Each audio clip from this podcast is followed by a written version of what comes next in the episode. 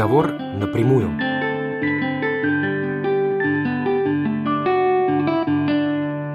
В результате бархатного развода, разделения Чехословакии в начале 1993 года на два отдельных государства – Чешскую республику и Словацкую республику, также изменилась их государственная граница. Она сократилась примерно на 30 километров до нынешних 252. Чехия и Словакия передали друг другу в целом 452 гектара территории.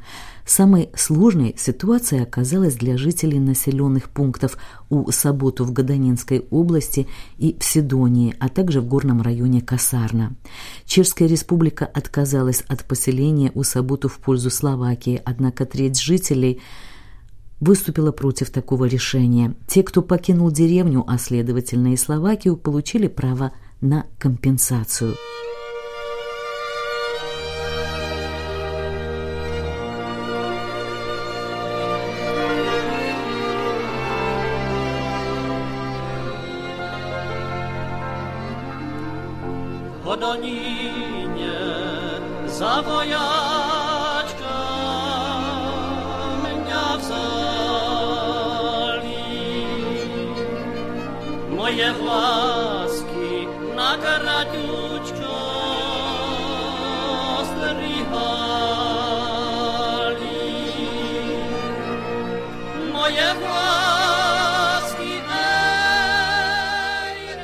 Люди строили новые дома в нескольких километрах от своих прежних жилищ. Благодаря Шенгенскому соглашению эту границу, как и все чешские границы, можно свободно пересекать с 2007 года.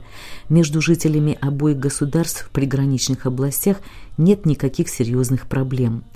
Похожая история произошла и с девятью семьями из поселения Седония в регионе Злин. После разделения эти дома оказались в Словакии. Изменилась ли численность здешнего населения за последние десятилетия? Грозит ли Седонии отток молодых жителей? Напомним, что это населенный пункт, который входит с 1976 года в состав Брумова-Быльница. Он расположен в Белых Карпатах в непосредственной близости, как мы упоминали, от чешско-словацкой государственной границы.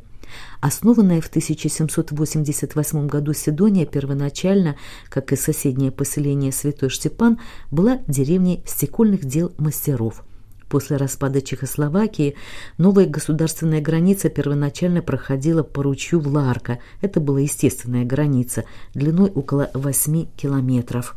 Большинство построек поселения расположено на правом берегу на чешской территории, а часть домов в центральной части стоит на левом берегу, который перешел к Словакии. Словацкая часть поселения под названием Сидония таким образом вошла в состав деревни Горная Сырни. Жизнь местных семей, связанных с остальной частью деревни, которая теперь уже находилась в другом государстве, усложнилось.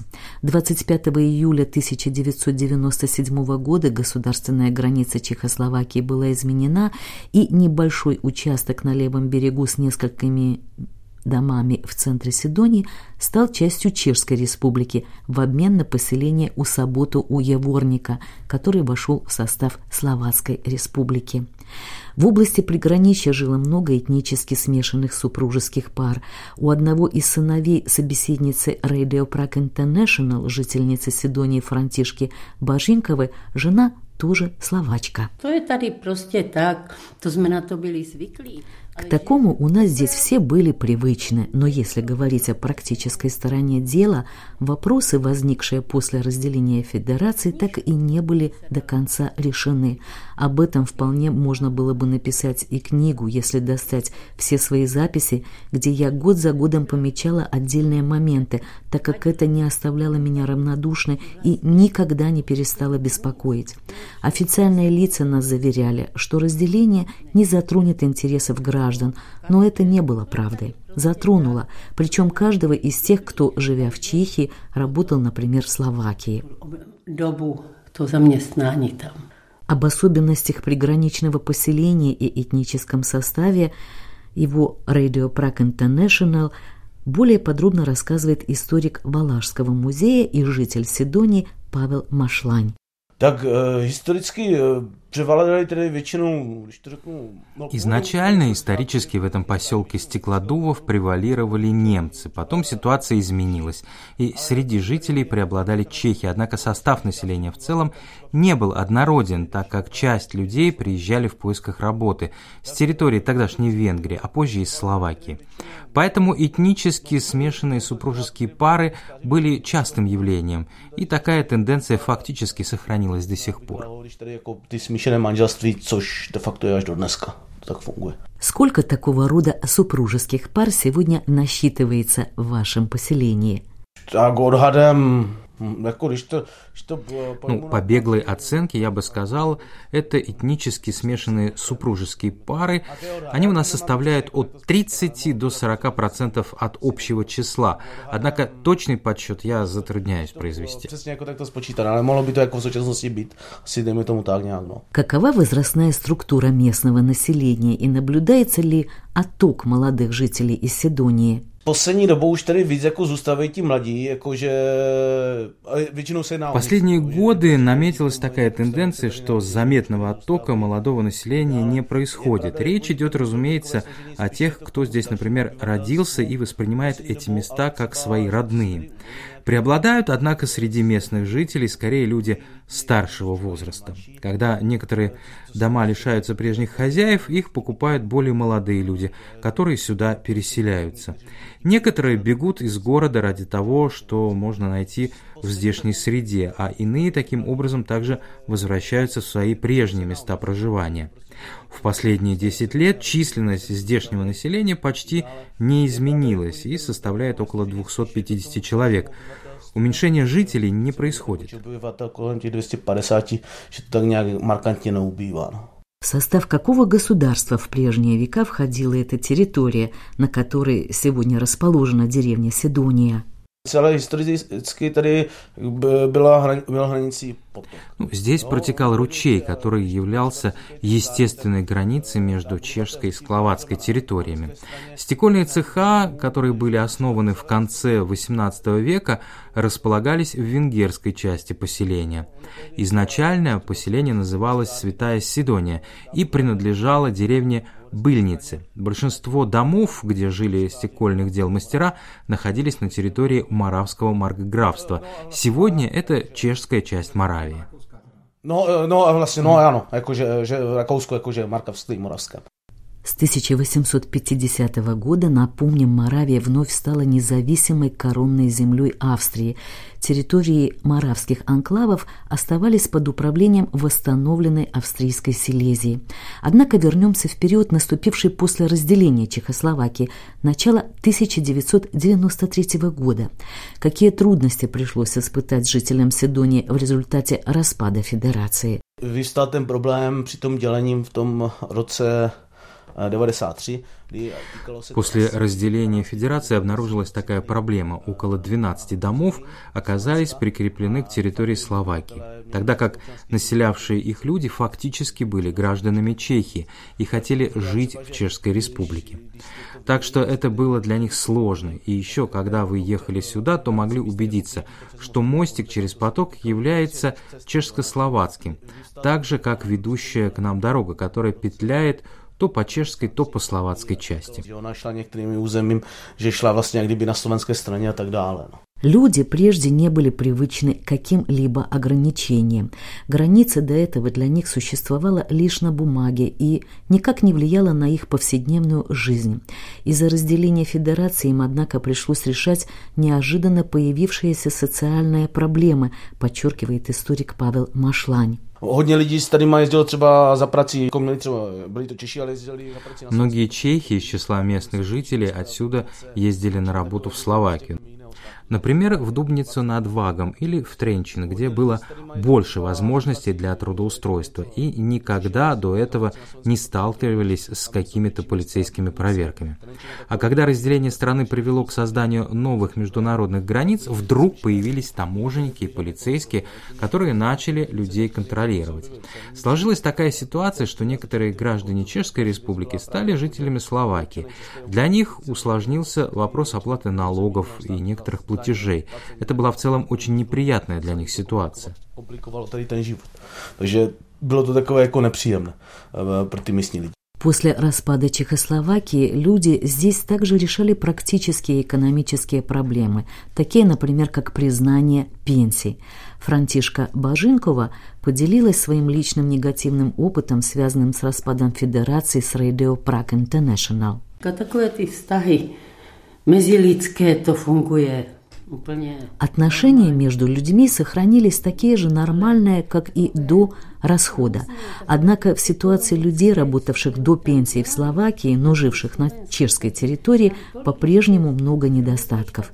Чешская республика с этого года будет, к примеру, выплачивать к пенсии за каждого ребенка 500 крон, 25 евро.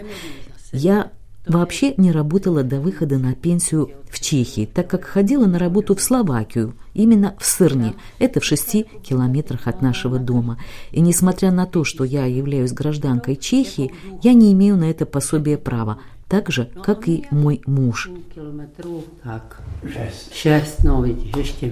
Франтишка Баженкова продолжает свой рассказ. Прежде чем мы вступили в Евросоюз, нам пришлось оплачивать два полиса медицинского страхования после разделения в Чехословакии, в Чехии и в Словакии, хотя мы и не пользовались медицинскими услугами в Словакии. С экономической точки зрения мы столкнулись действительно со многими проблемами.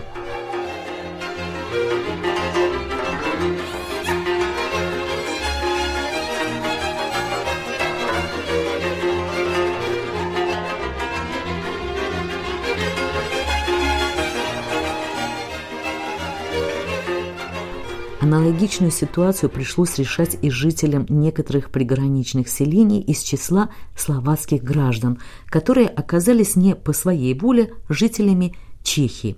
Через несколько лет после распада Чехословакии оба государства нашли все-таки возможность заключения компромисса. Takže tam šlo o tom eh, zaprvé, jako, že, že tady se došlo k nějaké k nějaké výměně. Чехия и Словакия договорились, что уступят друг другу некоторые небольшие территории. Это коснулось и Сидонии, за которую отдали часть пастбища и леса, а также, например, населенного пункта у Саботу, где сложилась противоположная ситуация. Он оказался на чешской территории, тогда как его жители хотели принадлежать Словакии. Прошло некоторое время, прежде чем политикам удалось договориться о практической стороне дела. В 1996 году были подписаны урегулировавшие этот спор соглашения в Жедлиховицах, которые вступили в законную силу летом 1997 Dohody takzvané. No a ty pak byly, začaly platit od léta roku 97. Ностальгию по общему государству чехов и словаков испытывают скорее сегодня представители старшего поколения. Молодые люди уже воспринимают существование двух отдельных государств как нечто само собой разумеющееся. Для чехов это уже иностранное государство, но что касается местных привычек, то поехать в Словакию за покупками, а летом в словацкий бассейн Вполне обычное дело, подчеркивает Павел Машлань. Седония является популярным местом посещений для велосипедистов также со словацкой стороны. Особенно летом оттуда в поселок ведет велосипедная дорожка. А как по прошествии последних 30 лет воспринимает распад Чехословакии собеседница Radio Prague International Франтишка to, já si myslím, že otázka... Я думаю, что, возможно, одна проблема была таки таким образом решена. Больше уже никто не задается, как в те времена до разделения страны, вопросом, кто и на кого доплачивает, чехи на словаков или наоборот. Если приехать в Словакию, то можно увидеть, что они построили много автомагистралей за эти последние десятилетия, и деревни у них хороши, люди там хорошо зарабатывают. Я тоже видела такую, ну, можно сказать, свежую и радостно выглядящую деревню, которую словаки называют Гединой. Фасады у них иначе оформляются, чем у чехов. Все там, мне кажется, приободрилось, как и у нас ожило после бархатной революции. Пусть в конце концов каждый живет, как умеет, по своему разумению, но мы останемся друзьями. Pravda, nech si hospodaří každý a buďme. Ярослав Ванек, староста Брумова Быльницы, частью которого является Сидония, объясняет, что здесь еще предстоит решать многие проблемы. Якобы на нашей стороне остались словацкие земельные участки, которые в определенной степени препятствуют нашему развитию. Гражданам, которые хотят там строить, необходимо получить согласие соседей. Когда потенциальные соседи не ответили на запрос, людям пришлось отправиться в Братиславу и делать запрос там. Им пообещали ответить, но отвечают по сей день. У нас не решен, например, вопрос с водопроводом и канализацией, с мобильной связью. Это было историческим отставанием от достижений в других областях. То, что за 30 лет мы не решили этих проблем, нас мучает. Там больше нет магазина, а пивная открыта зимой лишь с пятницы по воскресенье.